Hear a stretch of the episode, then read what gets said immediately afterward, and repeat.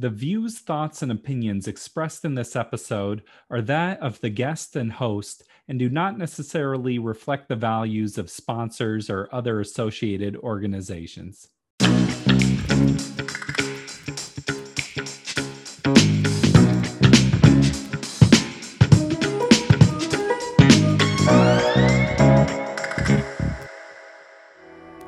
Welcome to the Parental Compass by Family Education and Support Services.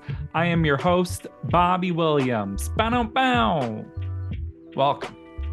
As always, please subscribe to the show and leave us a review.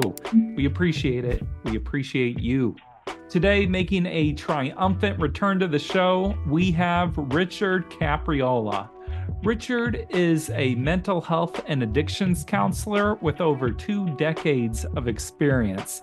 He's also author of Help the Addicted Child. To learn more about Richard's work or to get a copy of his book, please go to helptheaddictedchild.com. We talked about some of the changing trends in regards to addiction. Believe it or not, some positive is happening. Things have gotten overall a little better since before the pandemic. There's still a lot you need to look out for, though, and we cover a lot of important ground with this interview. I know that you're going to get something from it, so let's check it out.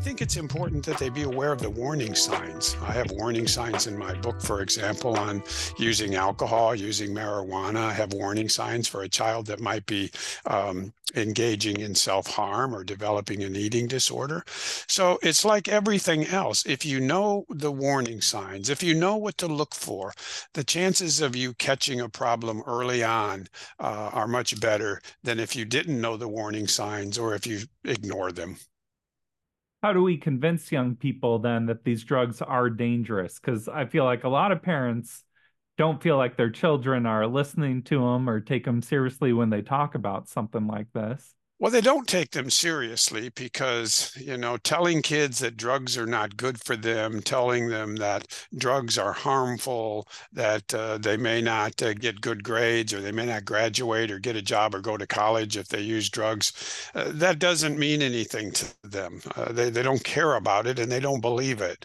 So, you know, you can tell them all you want that drugs are illegal and drugs are harmful, and it's not going to register with them what I found does register with them and, and may make a difference is if you talk about the neuroscience behind these substances. In other words, how these drugs affect the adolescent developing brain. Kids are curious. Uh, they want to know how things work. They want to know how their brains and bodies work.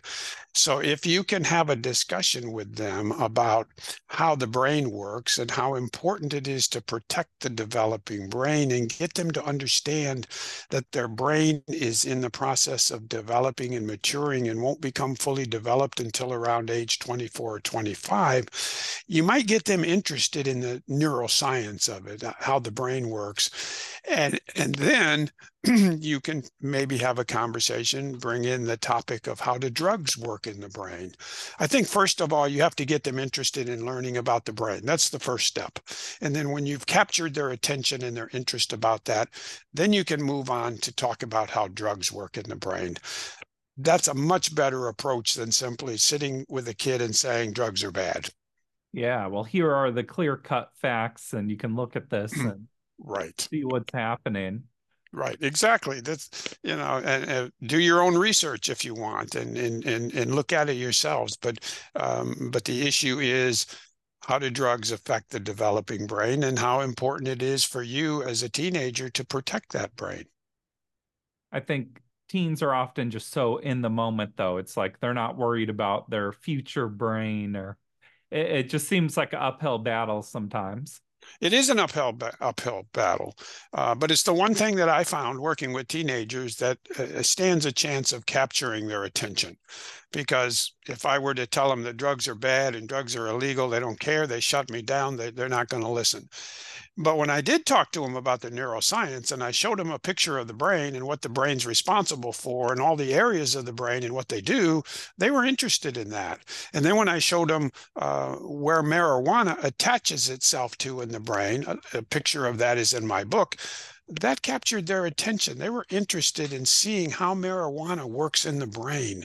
They wanted to know, uh, and and when I could show that to them, it it it it caught their attention and and at that point that's probably the best you can do is get their attention. You know when it comes to talking about these substances the first step is getting their attention because so many times you can't even get their attention on this. So if you can get their attention and open that door you might have a chance of being able to have a discussion with them about the importance of these drugs as they impact their brain. One thing I like about your book and things that you've mentioned in the past is that you can hit this early. Like you don't have to wait for a child to be a, a deep addict to start giving them treatment or start helping them. So what are some of the early warning signs you can look for? Well, you you you can and you probably should start talking to your child when they're in elementary school. And and that's a perfect time to start to talk to them about the brain. Uh, you don't have to talk to them about drugs and alcohol at that early age or that young age, but you can talk to them about the brain. You can get their curiosity going. You can get their interest going on the brain so that they become uh, motivated to, to want to learn about their brain in elementary school. Then, when they have that concept down in elementary school, as they move into the middle school and high school years, where they already they have a good understanding of the importance of the brain and how it works, then you can ha- then you can introduce how substances work in the brain. Um, so I would begin at an early age if your child is young and start to educate them on the importance of protecting their brain. And as they get a little older, I would start to introduce them how drugs work in the brain. But what's an early stage warning sign? Well, it it it depends on how early. Uh, some of these kids will get into using, um, you know, inhalants at a very young age, household products that are around there. I think, regardless of the age of the child, um, what you want to pay attention to are changes that you see in your child you know your child as a parent better than anyone else. So pay attention to the changes that you see in your child, regardless of the age of that child. Uh, pay attention to the changes. Be curious as to why you're seeing these changes. Don't assume it's just acting out behavior, although it may very well be that. Don't assume it's just adolescent behavior. It could be that too but it also might be a, a, signal that there's something else going on underneath the surface that you need to be aware of. So pay attention to the changes. If these changes come and go fairly quickly, it might not be too concerning.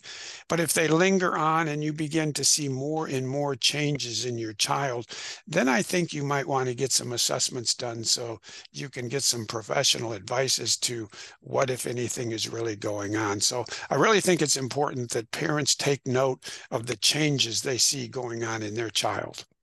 Often, drug addiction is the symptom of a bigger problem. Like the mm-hmm. problem is mental health, the symptom is using substances. I, I have this young person who I know where they're smoking pot probably all day. And they say, well, it helps calm me down when I'm angry. And what I've said to them is like, have you tried antidepressants? And and they say, no, I don't want to. I don't want to be on drugs. And it's like, well, uh, you're already on drugs. Yeah. Like, maybe let's find the drugs the doctor says is the right amount of whatever chemical you need. Well, unfortunately and sadly, there are too many cases where uh, we miss the fact that a child is using a substance to medicate an underlying and often undiagnosed mental health issue.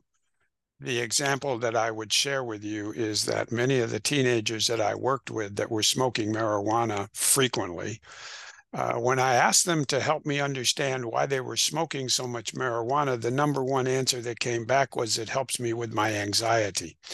So for many kids, not all, but for many kids, they're using a substance to medicate an underlying psychological issue that that sadly, unfortunately, has been undiagnosed and untreated. And they're using that substance because they have found out that it works and it works quickly. So the child who's smoking marijuana to get rid of anxiety finds out that it does reduce the intensity of their anxiety. Um, and, and many times those underlying reasons are, are not diagnosed and not treated, and the child suffers uh, and, and stumbles on a illicit drug like marijuana uh, that they find out actually helps them. And, um, you know, they're like everybody else. Nobody likes to have an uncomfortable thought, feeling, or memory. And we're to, uh, we're not to sit with it. We're to try and get rid of it. And um, unfortunately, in too many cases, uh, the, um, the solution is found in a substance. It's going back to the brain chemistry side does marijuana really reduce their anxiety or does it delay it and it comes back twofold later or how does that work Oh, you're absolutely right. It, it will have an immediate in, uh, impact of, of, of helping uh, ease the anxiety, but it has a rebound effect, which means that over time it will tend to um, make the anxiety worse. Uh, and then a tolerance uh, builds up and the child begins to rely more and more on marijuana and then in some cases uh, they are chronically using marijuana so although it may provide immediate relief uh, in the long run, it sort of uh, backfires uh, and boomerangs and makes the anxiety even worse. I'm most concerned about young people who've been through extreme trauma like yeah. I get there's a biological, your brain chemistry is part of it, but I've worked with a lot of youth who have had really traumatic circumstances and they just seem incredibly prone to substance use. Yeah. Yeah. And and it's a good example of an intense emotional crisis that the ch- that that that moves the child to get their relief through a substance. So it's a good example of how, in too many cases, a, a child is using a substance to medicate an underlying issue. It, it may be it may be trauma, it might be some form of abuse, or it might be an underlying psychological issue like depression or anxiety or an emerging personality disorder. Uh, but but they all uh, all get back to the issue of uh, oftentimes an undiagnosed psychological issue that has not been diagnosed, has not been treated, and has pushed that child to using a substance to get the relief that they want. Do you have any quick tips of what worked best with your patients that you saw success in? Yeah, when I worked with them, the, the, what worked was again getting back to the neuroscience because that captured their attention. You know, the first thing you've got to do is get their attention. Are there other things you would suggest? Like if a child is exercising more, does that take down their risk of addiction? Or are there other things you can do at home to build protective factors around them? Well, there are things that you can do. I mean, um, no child is totally protected. There's protective environments, but no child is totally protected. And and unfortunately, I think many parents are under the assumption that this is something that happens to other kids. It doesn't happen to their kid. Uh, but I can tell you that there is no child that's totally protected. It doesn't matter uh, where you live, urban, suburban, rural area. It doesn't matter what church you go to. It doesn't doesn't matter what your income level is. It doesn't matter, um, you know, uh, what school you send your child to. All children are vulnerable to being captured by alcohol and drugs. So, the best thing that parents can do is pay attention to the changes that you see in your child and learn the warning signs so that you can, if necessary, intervene at an early stage and catch this before it progresses to becoming a crisis. So, what about if you're a parent and you have your own addiction challenges? Maybe you smoke cigarettes or drink too much alcohol. You're kind of being a bad example, but you still want to talk to your children because you want them to be healthy. What would you recommend? I recommend that you talk to them about some of the negative consequences that you yourself have faced as a result of your addiction, whether it's uh, alcohol or, or marijuana or, or any drug, drug or substance. You know, if if you can have a conversation about how the use of that substance has caused problems in your life or how it's made your life more difficult, uh, I, I, think that can be a learning experience uh, uh to share with them. You know, some of the negative consequences that have happened to you as a result of your use even if you're still using.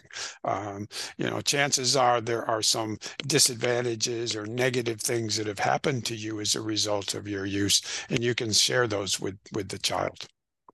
That's some really strong advice there.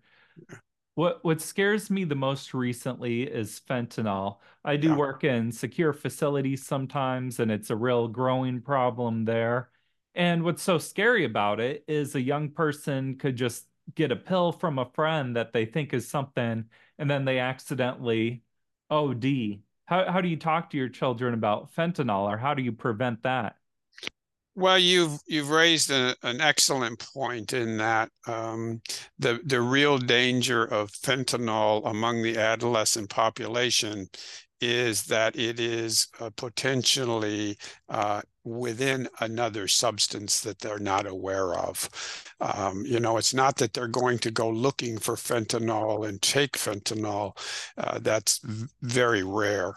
Uh, but what's more likely to happen is is what you mentioned, in that it will be hidden within a drug um, that they, that they do want to take, and and and and they don't know that fentanyl has been mixed in with it, and so they take the drug and they overdose on the fentanyl and, and could potentially die from it. So parents, I think, need to be aware that this fentanyl problem is a serious problem and that the danger to adolescents is that it might be within another substance that they're that they're out there trying to get and unfortunately it is many times and the child ends up taking a drug uh, not knowing that the fentanyl was laced in it and then um, you know and then you know have a, a serious uh, effect uh, result from it. So is this just about creating awareness among your children? Like be careful. If you take a pill it, it could have fentanyl. That's exactly what it is. It's it's making your child your child aware that anytime they buy a street drug, anytime, anytime they buy a street drug, there is a possibility it might be laced with fentanyl or cocaine or something other than what they thought they were buying on the street. It's always dangerous to buy these drugs on the street because you never know what's in them. I've heard it mentioned that young people can even buy drugs off Facebook sometime. That seems intense. Um, it wouldn't surprise me, you know, eh, eh, that, that these drugs are readily available uh, through a number of channels, whether it be social media, whether it be off the street, whether it be on the market. Um, and and and when when we ask kids how easy it is, is it for you to get a drug? How easy is it for you to get marijuana, for example? Eighty some percent of these kids tell us it's no big deal. So these drugs are readily available, and kids know how to get them. Well, I just want to thank you for taking the time to come back and talk with us and share all this information. Uh, is there any closing thoughts or ideas that you'd like to leave us with? Uh, I recommend that parents that want to learn more about this, uh, including the warning signs, pick up a copy of my book, uh, The Addicted Child A Parent's Guide to Adolescent Substance Abuse. It's available on Amazon. It's also available through the book's website, which is www.helptheaddictedchild.com. It's a great read. So thank you so much. Thanks, Bobby. Appreciate you taking the time to talk to me.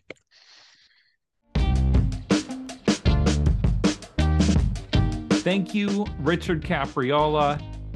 Always appreciate it whenever you have the time to come on the show. HelpTheAddictedChild.com. This has been the Parental Compass by Family Education and Support Services. I'm Bobby Williams. We'll see you next week. Peace.